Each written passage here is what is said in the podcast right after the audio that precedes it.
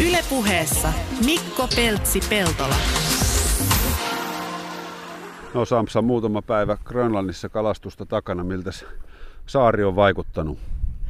No ensimmäistä kertaa täällä tietysti kaikki on uutta ja, ja tota, vehreitä kuin missä. Tietenkin me ollaan vaan tässä rannikolla ja, ja tota niin, niin käsittääkseni 80 prosenttia maasta ja, ja saaresta on jäänpeitossa paksultikin, mutta tässä on erittäin vihreitä ja, ja tota niin, niin upeat jäätikköjoet halkoo täällä maisemaa ja, ja tota, me ollaan päästy nauttimaan meriraudusta, joka erittäin monilukuisena nousee tähän 7 kilometrin pätkälle. Tuossa meidän isäntä arvioi, että tähän voisi nousta 50-100 000 merirautua tähän 7 kilometrin pätkälle. Toi putous tuossa katkaisee niiden nousun. Kala on enemmän kuin monissa suomalaisissa joissa varmaan yhteensä. Se on aika käsittämätöntä. Tämä koko paikka tuntuu suomalaisesta kalastusperspektiivistä tosi uskomattomalta. Joo, tämä on, tässä mennään tietysti tehdään niin varmaan aikamatka semmoiseen, mitä joskus meillä on ollut, mutta en oikein tiedä koska. Mutta että muutenkin tämä luonnonhistoria, niin voi puhua ehkä aikamatkasta, kun tulee tänne, tänne tota, siinä mielessä, että nyt täällä on tuossa on suuri osa maasta on jäätikön peitossa ja 20 000 vuotta sitten vielä Skandinaviassa, niin meilläkin oli se pari kilometriä jäätä meidän päällä. Ja sitten kun se jää lähtenyt sulamaan ilmaston lämmetessä, niin kuin nytkin käy, niin sitten tällaisia jäätikkövirtoja syntyy. Ja meillä on ihan samalla noussut näitä rautuja silloin varmaan meidän niin kuin kaikkiin jokiin. Ja, tota, ja sitten jäänyt loukkuun Saimaalle ja, ja Pohjoisen järviin, että on jonkun verran sitten syvissä ja kylmissä järvissä vielä, vielä tota, rautua, eli nieriä jäljellä, mutta täällä se on niin kuin se päälaji näissä joissa. Eli ollaan edelleen Grönlannissa tässä saaren länsilaidalla ja jututettavana on WWFn meri, meriohjelman päällikkö Samsa Vilhunen mukana myös Arktiset vedet retkikunnassa. Tota, milläs mielin sä Sampsa nyt tätä jäätikön sulamisen, kun se tuossa jo mainittiin, ja jäätikkö ylipäätänsä, niin, niin millä mielellä sä sitä sulamista katsot vuonna 2018?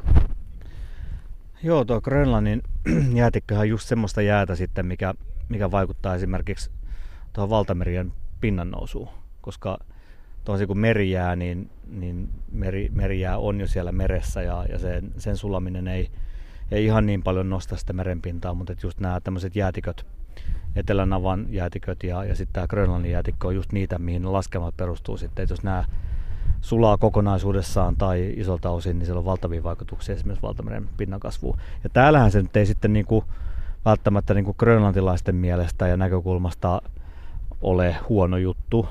Mä vähän epäilen, niin kuin Suomessakin on vähän välillä sellaista keskustelua, että tässä ilmastonmuutoksesta hyödytään ja niin poispäin, mutta tota, täälläkin varmaan tämän saaren niin kuin luonnonvarojen sitten hyödyntäminen kaivosteollisuuden ja muuten kautta aina helpompaa, mitä vähemmän tuota jäätä tuossa on. Mutta tota, tietysti jos kokonaisuutta ajatellaan, niin, niin kyllä me kaikki ollaan häviäjiä siinä, että Grönlannin jäätiköt sulaa. Ja sen lisäksi tuossa tuossa Grönlannin ja, ja tuota Kanadan välissä niin on semmoinen merijääalue, jota kutsutaan Last Ice Areaksi. Ja se tulee siitä, että siinä niin kuin laskemien mukaan pitäisi vielä no 50-100 vuodenkin päästä jopa olla pysyvää merijäätä, vaikka ilmastonmuutos jatkuisi tätä vauhtia.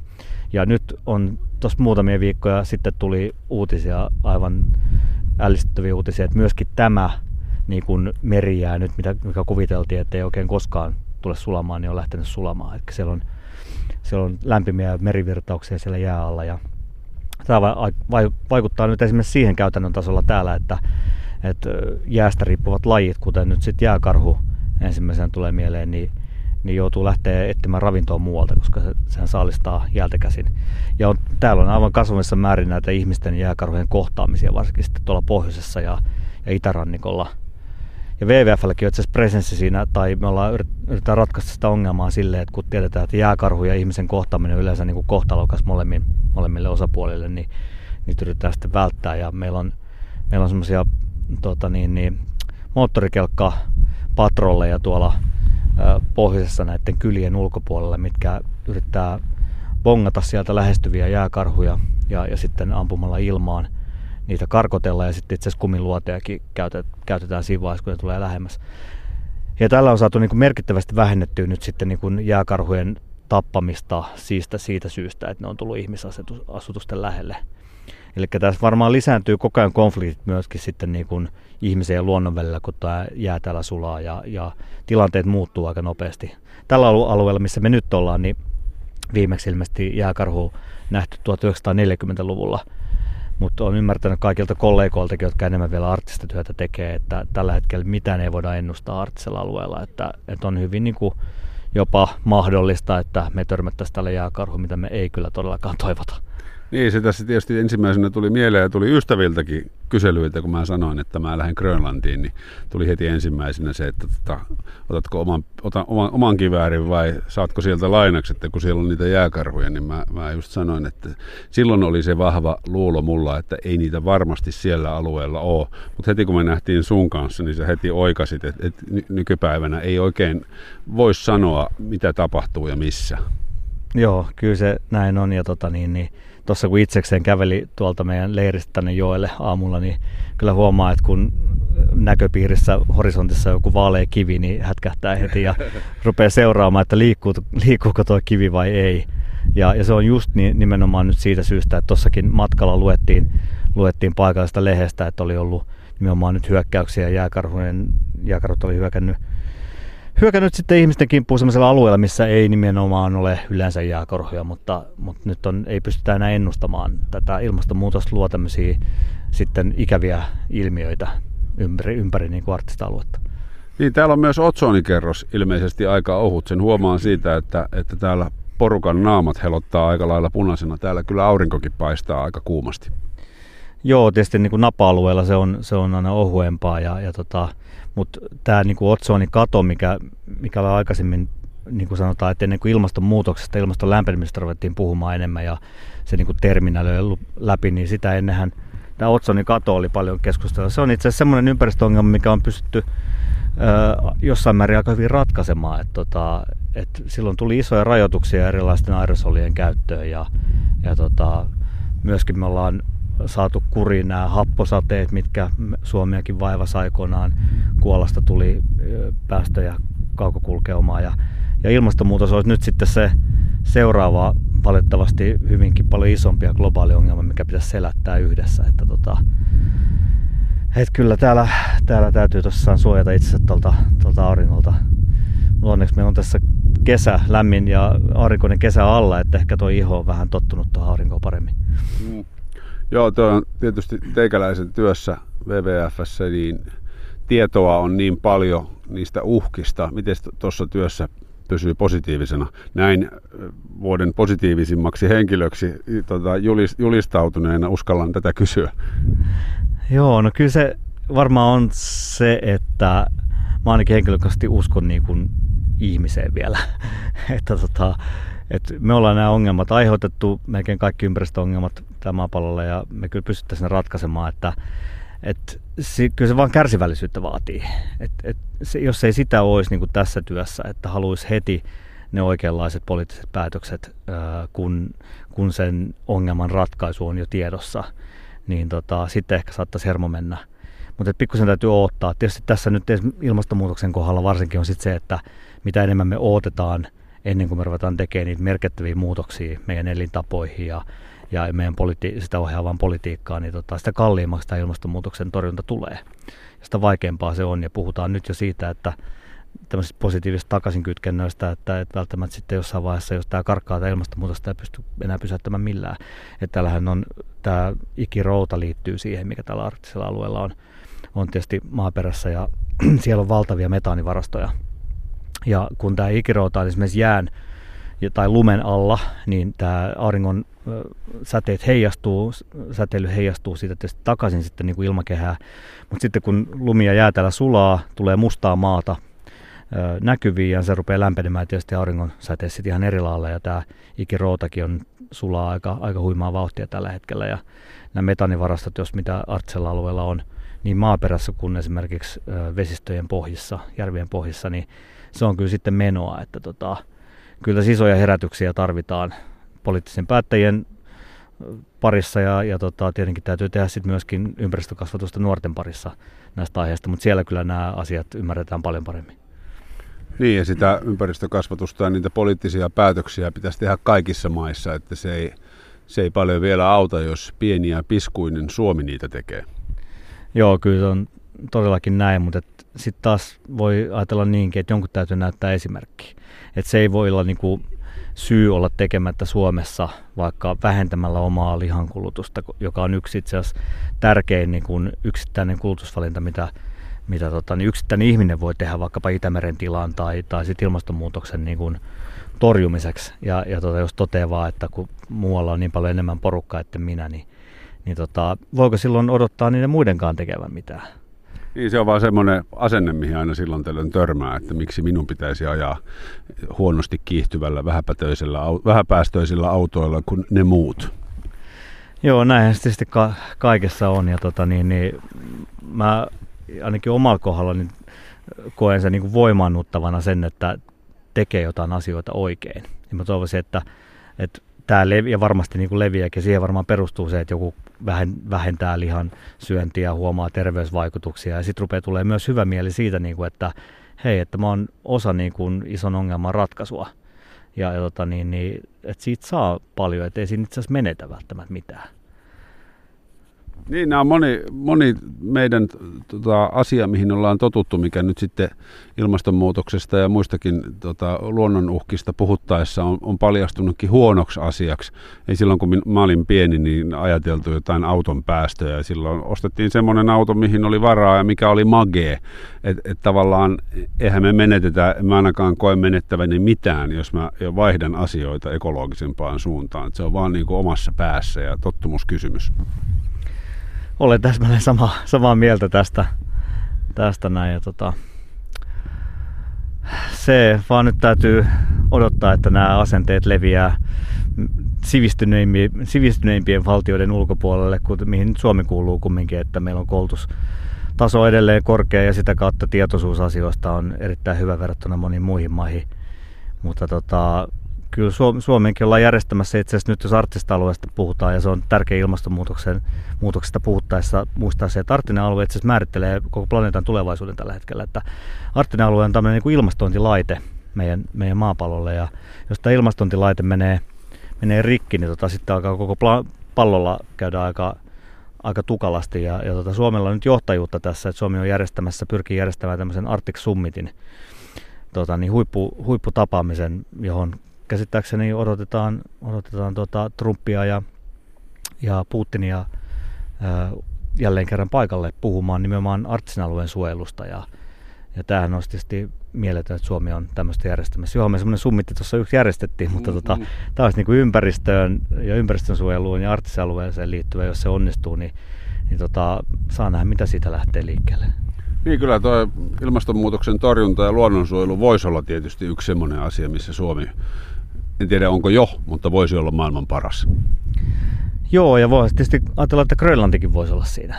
Mm. Että kumminkin täällä on aika paljon vähemmän vielä porukkaa, ja tota, täälläkin niin kuin asenteet on muuttumassa. Et varmaan vähän sama kuin joka puolella maailmaa, että sen aikuisväestön asenteet ähm, on aika vakiintuneet monen asian suhteen. Mutta tota, täällä nyt varsinkin meillä on kouluprojekteja, itse asiassa WWFllä täällä tämmöisiä ympäristökasvatusprojekteja, missä koululaisille sitten kerrotaan ihan perustietoja ilmastonmuutoksesta ja, ja, ja tota, niin, merten suojelusta ja grönlantilaista elää merestä. He ei katso niin tuonne selkänsä taakse tuonne jäätikölle ollenkaan, koska heidän näkökulmasta siellä ei ole mitään. He herää merestä ja sen takia sen meren niin kuin kestävä käyttö on myös heidän tulevaisuuden kannalta erittäin tärkeää. Ja mä ajattelin sitä, että kun meillä on aika hyvin nyt tämä ympäristökasvatus lähtenyt oikeasti paikallisen hallinnon niin kuin myötävaikutuksella liikkeelle täällä, niin kuin tiedetään, että nuoret ja lapset vie sitten ne asenteet sinne kotiin. Ja kun täällä on aika pieni kansakunta, niin täällä voisi aika nopeastikin tapahtua toivottavasti sellainen niin kuin muutos asenteessa siinä, että okei, ei myös se, että pidetään huolta omasta ympäristöstä, missä siinäkin on vähän täällä vielä niin kuin parantamista, mutta sitten ymmärretään se niin kuin Grönlannin arktisen alueen merkitys koko planeetan tulevaisuuden kannalta just tämän ilmastonmuutoksen kautta, niin, niin se voisi olla aika voimannuttava tämmöiselle pienelle, niin kuin, että mikä pieni saarivaltio, pieni saarivaltio tai vaan vähän lukuinen ihmis, asukka, asukkaiden niin. maailman suurin saari, mutta tota, erittäin vähän, vähän lukuinen asukkaisiin joo, nähden, mutta tota, joka tapauksessa että toivottavasti heistä voisi olla ihan samanlaisia niin kuin championeja. Ja, ja Suomi varmasti tarvitsisi rinnalleen muitakin ja, ja tietysti meidän oman politiikan tarvii kanssa muuttua Suomessa, että ei, voi, ei se riitä, että puhutaan kauniita tota, maailman muiden niin kuin johtajien kanssa. Sitten täytyy myös niin kuin kotimaassa lopettaa ne puheet siitä, että ilmastonmuutoksesta Suomi hyötyy ja niin poispäin. Että tota, me ollaan kaikki häviäjiä tässä lopussa, jos tätä ei pysäytetä. Istutaan tällä hetkellä siis WWFn meriohjelman päällikön Samsa Vilhusen kanssa Grönlannissa jokirannassa Mukula kivillä aurinko paistaa ja tuolla on tota, kohoaa tuollaiset aika jylhät vuoret tuossa heti tämän solan molemmin puoliin ja on siellä lunta on ja taitaa olla ihan tuorettakin lunta tuossa viime toissa yönä, kun sitä satoja viime yönä oli myös pakkasta. Samsa, sä oot tällä reissulla puhunut jonkun verran yhdestä aikamme vitsauksesta, eli muovista ja sitä kautta mikromuovista. Me saatiin myös tässä tiukat ohjeistukset paikalliselta kalastusoppaalta, kun tänne lähdetään, että joka ikinen siimanpätkä pitää kerätä pois, että yhtään, yhtään siimaa eikä mitään saa jättää tänne luontoon. Se oli aika tiukka ukaasi. Joo, siis se oli todella, että tänne ei niin kuin, tästä meidän toiminnasta ei saa jäädä mitään jälkeä ikään kuin tänne. Ja, ja tota, en mä itse asiassa nähnytkään mitään roskia. Ja sitten kun vielä kun ajattelee kokonaisuutta, me ollaan nyt kalastusmatkailua täällä harrastamassa kalastusta, niin myöskin se, että me tehdään erittäin valikoivaa kalastusta, me otetaan muutamia ruokakaloja päivässä, niin myöskin se tässä on niin kuin mietitty silleen, että ei tänne jää meistä juurikaan jälkeä, kun me täältä, täältä tota lähdetään ja seuraava porukka on, on tulossa. Ja toi muovi on tietysti semmoinen, että se, sen niin kuin jäl, jäljet näkyy sitten siellä luonnossa hyvin pitkään, että, että täällä Grönlannissakin ollaan nyt herätty laajemminkin tuohon merten muoviroskaan, varsinkin koska he, kaikki asutus on rannikolla, he käyttää paljon merta ja he on itsekin havainnut sen, että rannat alkaa olla aika roskaset ja, ja suurin osa, noin 80 prosenttia sitä roskasta on ihan globaalistikin niin, niin muovia tällä hetkellä. Ja se on nyt tutkittu sitten tässä, täällä Grönlannissa tota, että paikalliset lähteet on heillä niin kuin se tärkein muovin lähde, että mistä se muovi päätyy rannolle. Ja meille se ensi kuussa on tota, tuolla Nuukin pääkaupungin ympäristössä niin tota, WWFn ja, ja sitten paikallisten vapaaehtoisten kanssa niin roskien keruu talkoot, joka tietenkin niin kuin vaikuttaa jonkun verran siihen, siihen miten, kuinka paljon sieltä saadaan roskia pois, niin tietysti siistimät rannat, mutta se on enemmän sit siitä, että aloitetaan se keskustelu täällä siitä, että niin kuin roskaamisesta ja muusta. Että täällä on kiinnostusta tällä hetkellä siihen.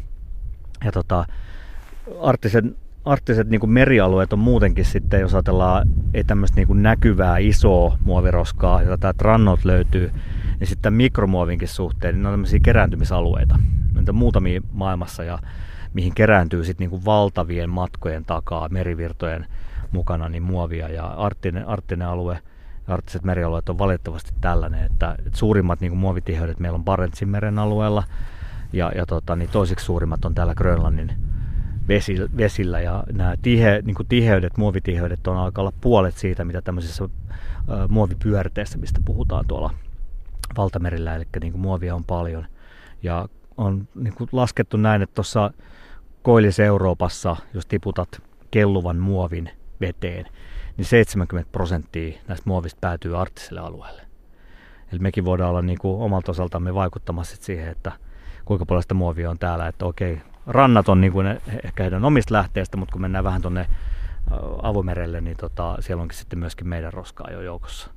Mistä kaikesta tota mikromuovia syntyy? No mikromuovia niin kuin ihan suoraan, äh, niin kuin tämmöistä primääristä mikromuovia, niin voi tulla esimerkiksi kosmetiikkatuotteesta, missä on jonkinlaisia tämmöisiä tota, ihoa hierovia granyyleja ja, ja, ja niin poispäin, ja, tuota, ja hammastahnoissa, ja, ja toivottavasti näitä pian oltaisiin jo kieltämässä, koska tota, kyllä niistä on enemmän haittaa kuin hyötyä. Mutta sitten niin suurin osa sit mikromuovista kumminkin tulee jauhautumalla niin isommista muovipaloista. Oli se sitten kalaverkkoja, mitä on hylätty mereen tai, tai tota, muuta sinne päätynyttä tuota, niin, niin muoviroskaa vaikkapa omilta tuota, rantapiknikeiltä joku jättää sinne jotain, niin se tietysti ajan mukaan auringonvalon me, ja varsinkin suolaveden vaikutuksesta niin rupeaa koostumus heikkenemään ja sitten se hajoaa ja se hajoaa koko ajan pienemmiksi paloiksi, mitä se pidempään siellä on. Ja siitä tulee sitten sitä mikromuovia, joka sitten päätyy helposti erilaisten eliöiden niin kuin, ravintokäyttöön. Että tietysti näitä mikromuovia on sitten tavattu jo erilaisten tota, vesikerppujen ja muidenkin sisältä ja sitä kautta ne päätyy kaloihin ja, ja merisuolasta löydetään tänä päivänä jo mikromuovia. Et se, on, se on joka puolella ja se on itse asiassa semmoinen niin aikapommi, voi sanoa, että se on räjähtänyt tässä niin kuin ympäristöongelmana niin viime vuosina tämän tietämyksen niin kuin lisännyttyä. Muovia on käytetty jo aika pitkään ja sitä käytetään aika paljon meidän elämässämme. Se Vuosi ilman öljyä dokumentti 15 vuotta sitten, jonka katsoin, missä perhe yritti elää ja elikin vuoden käyttämättä öljyä lainkaan, niin oli, oli silloin jo aika avartava kokemus, että, että miten voi esimerkiksi hoitaa päivittäiset tarpeet ruokakaupassa niin, ettei käytä ollenkaan muovia. Ei kauhean hyvin. Mm. Et tota, se, se tietysti kaksi asiaa, mihin pitäisi mitä pitäisi tehdä paremmin, on tietysti se, että me käyttäisiin vähemmän muovia ja, ja sitten tietenkin sitten, sitä kautta myöskin tuotettaisiin vähemmän. Eli kannettaisiin kestokasseja mukanamme ja, ja näin poispäin kaupassa käydessä. Mutta sitten myöskin se, että kun tämä ruoan niin elintarvikkeiden pakkaus muoviin on lisää sen säilyvyyttä. Eli tässä on, niin kuin, siinä on positiivisia vaikutuksia ja sen takia kaikista, niin kuin, kun tiedetään, että samanaikaisesti puhutaan ilmastonmuutoksen kyseessä ja näin, niin puhutaan ää, ruokahävikistä. Ja, ja se on valtava jo nyt niin kuin planeetalla. Ja iso osa siitä ruokahävikistä on itse asiassa sitä, että ei sitä, mitä me heitetään ros, roskiin niin kuin jämiä, vaan sitä, että se pilaantuu ennen kuin se myydään. Ja siinä niin kuin, nämä muovipakkaukset on aika tärkeät sitten sitä niin kuin, säilymisaikaa pidentämään.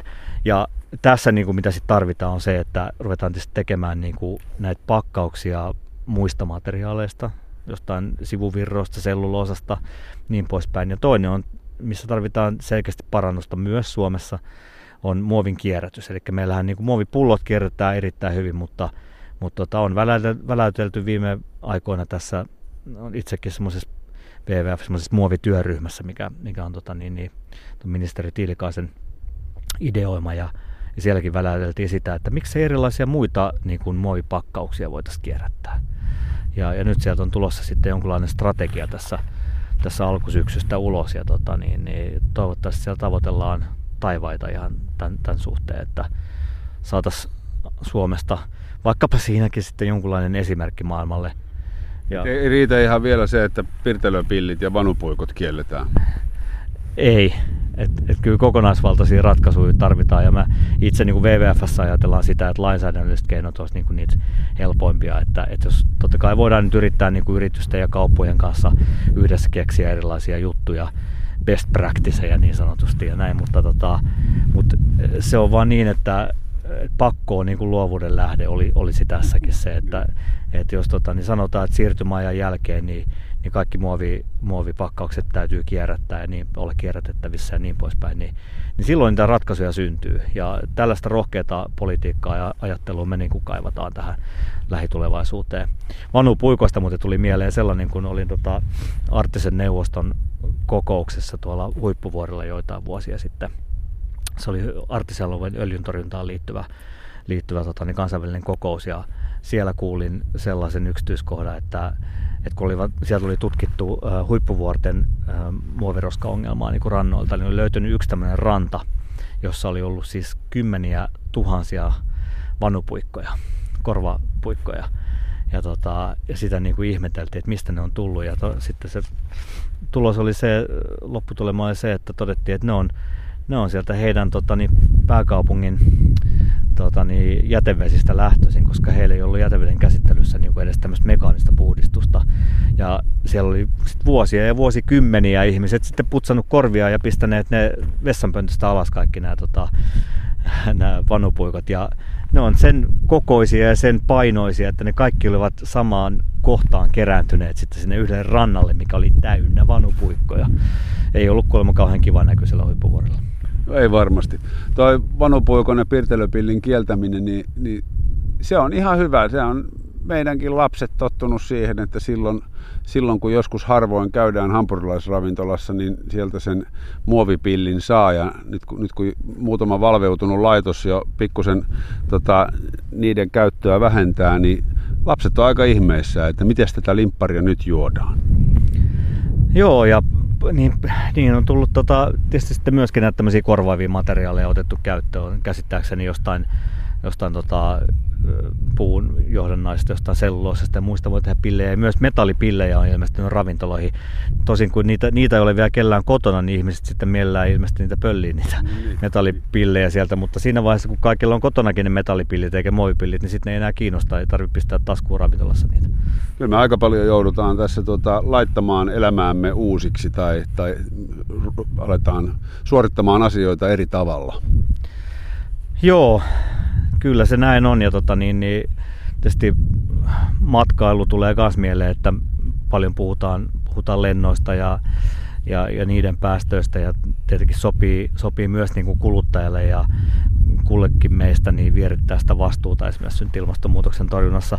Mä näin itse silleen, että erittäin niin kuin hyvä on vähän suunnitella sitä kokonaisuutta esimerkiksi omien lomamatkojen suhteen, että itse on täällä niin kuin nyt työn puolesta, mutta, mutta samalla niin kuin pidän tätä yhtenä tärkeimpänä lomamatkana niin tänä vuonna, että et, et pystyisi nimenomaan yhdistämään esimerkiksi työmatkoja ja lomamatkoja, joka käsittääkseni kaikissa yrityksissä esimerkiksi ei ole välttämättä edes mahdollista, että ihmiset komennetaan kotiin sieltä ikään kuin saman tien, kun tota työmatka päättyy sen sijaan, että kehotettaisiin yhdistämään siihen vaikka sitten se, se perheen tai oma lomamatka, jolloin sitten kokonaispäästöt ja, ja matkustaminen vähentyisi.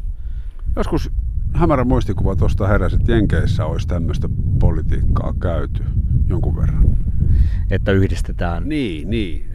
Jossain firmoissa, joo. Sitten tuli joku, joku dokumentti. Mulle tuli nyt yhtäkkiä etiäin, niin kuin sä sanoit. On.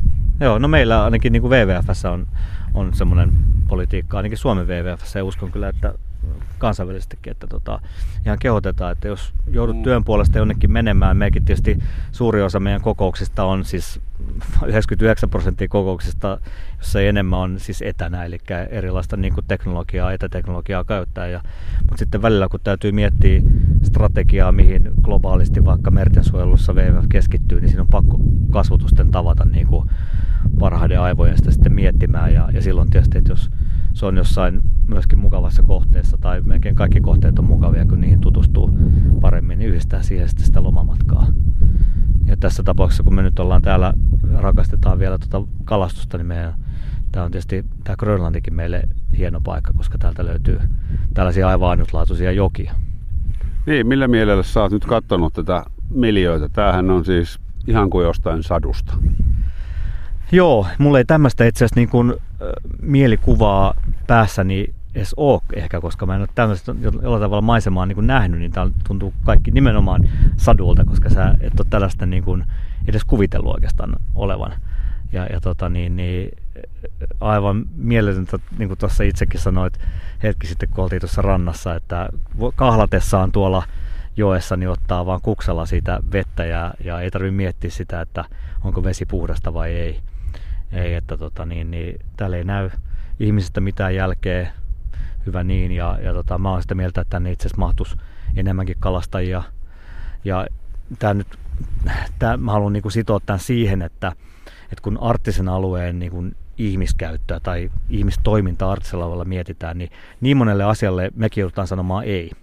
Ja, ja pakko sanoa ei. Esimerkiksi nyt kaasu ja ja öljy vaikka etsintä ja poraus ja erilainen kaivostoiminta ja t- niin poispäin. Mutta jollekin asialle täytyy sanoa kyllä.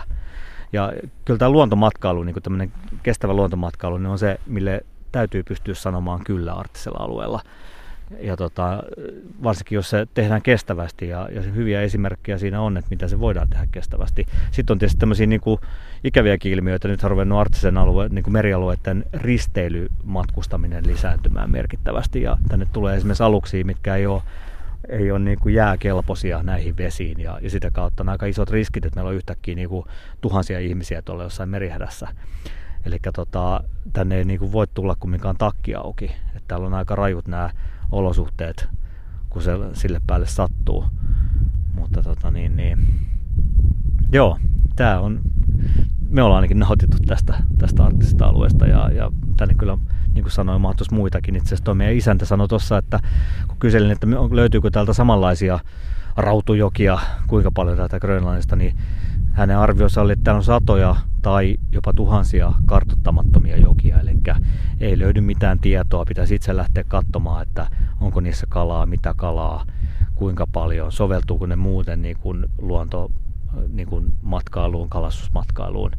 Et tota, tässä on kyllä semmoinen jalokivi tietyllä tapaa Grönlannilla vielä käyttämättä, että aika pieniä ne on ne ihmismäärät, mitkä tänne loppujen lopuksi kalastamaan esimerkiksi tulee. Jututettavana siis tällä kertaa täällä Grönlannissa WWFn meriohjelman päällikkö Sampsa Vilhunen. Nyt tota, päästetään sut takas kalaa ja kireitä siimoja. Kireitä naamoja, ei kun siimoja. Ylepuheessa Mikko Peltsi-Peltola.